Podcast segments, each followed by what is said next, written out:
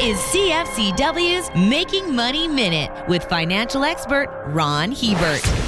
Recently, seven banks were held up in Lebanon. The perpetrators were not a bunch of street punks trying to take what wasn't theirs. The people threatening bank employees for money were clients, often longtime customers and depositors in the banks. The problem is that commercial banks in Lebanon have locked most depositors out of their savings accounts since an economic crisis took hold three years ago. This has left much of the population unable to pay for basics like food and shelter and led to desperate measures. It's easy to forget how important a safe and reliable banking system is to the prosperity of a country. For more information, listen to our Making Money show hosted by Ron Hebert and Gord Whitehead at letsmakemoney.ca or cfcw.com.